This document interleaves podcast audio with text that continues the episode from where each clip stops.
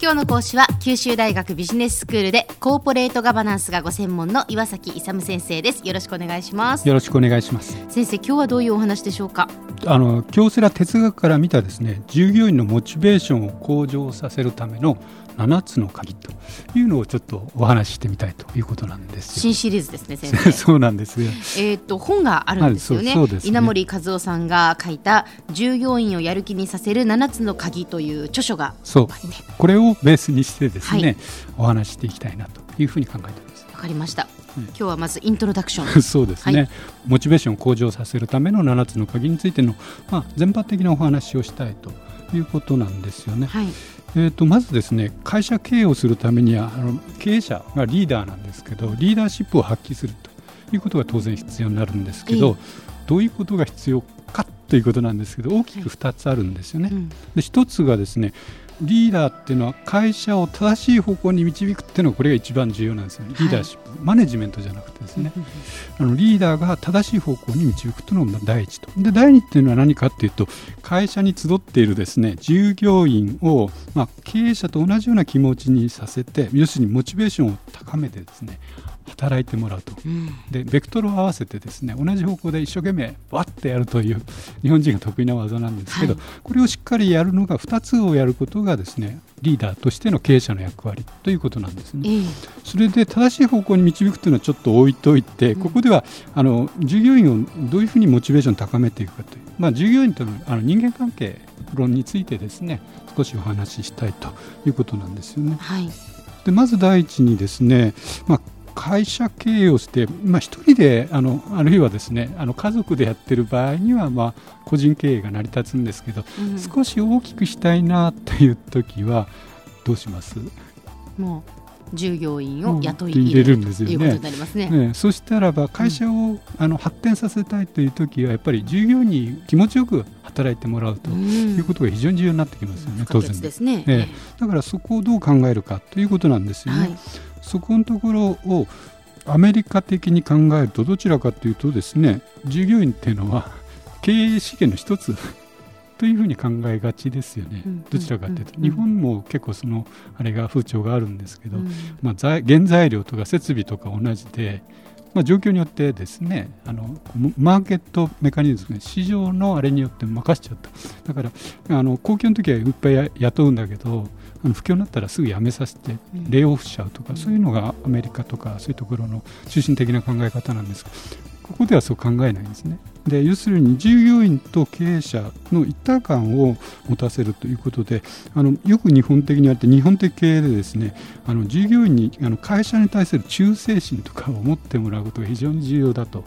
いうふうに考えているわけですね。で一緒に、まあ、経営者がと同じような意識を持ってですねあの危機意識とか、うん、あるいは責任意識とかそういうのを持って従業員に働いてもらうということなんですね。うんそそのためにはっていうことですね。そうそうそう、ええ、それでですね、あの京セラとしては非常に特殊な考え方をしてるんですよね。はい、どういう考え方って心の経営って言うんですよ。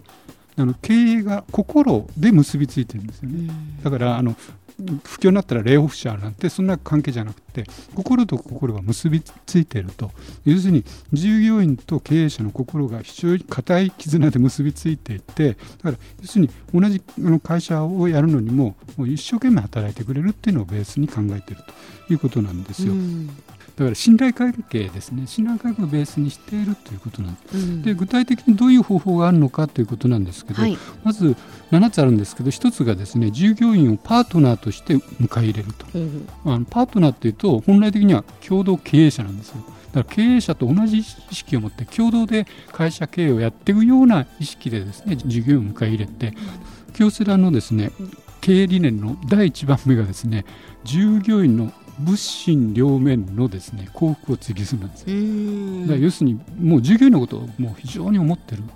ということなんですね、はい、物心ともに幸福であれと、で第2があるの社会の発展のため貢献のためっていうのはあるんですけど、まあ、そういうように、まあ、パートナーとして受け入れるような気持ちで受け入れると。で第2番目はですね従業員に心底から惚れてもらうと。あの経営者だから私はこの会社でやりたいと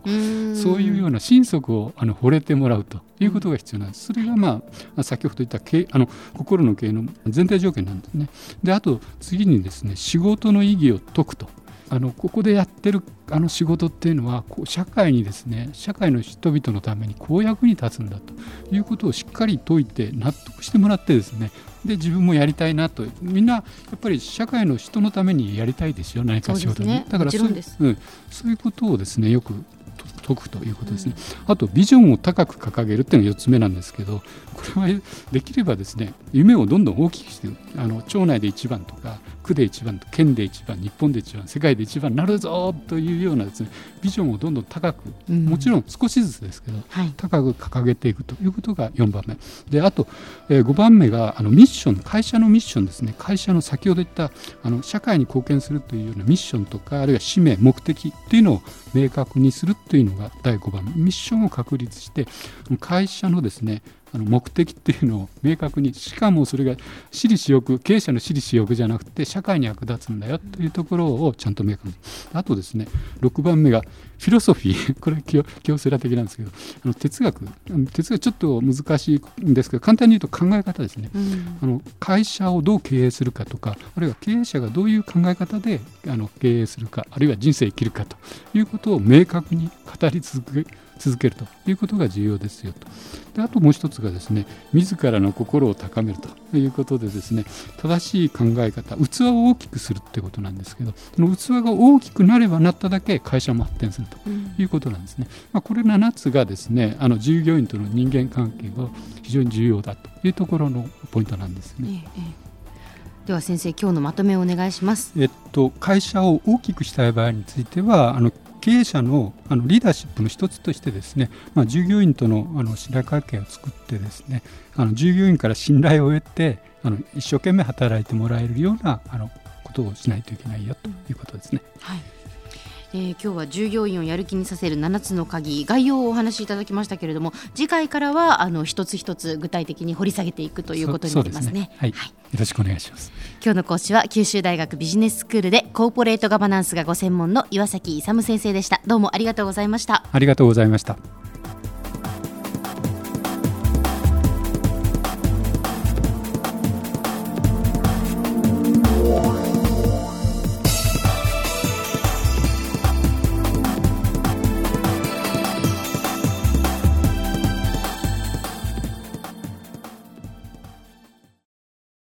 ゾクゾクグイグイメラメラつながる。ゾワゾワ。ハラハラ。メキメキ。つながる。ズキズキ。モワモワ。ホカホカつながる。キリキリ。ザワザワ。キュンキュン。ガンガン。ワクワク。ウズウズドキドキ。ルンルン。バクバク。九州人のいろんな気持ちつなげます。九州から輝こう。キラキラつながる。 QTnet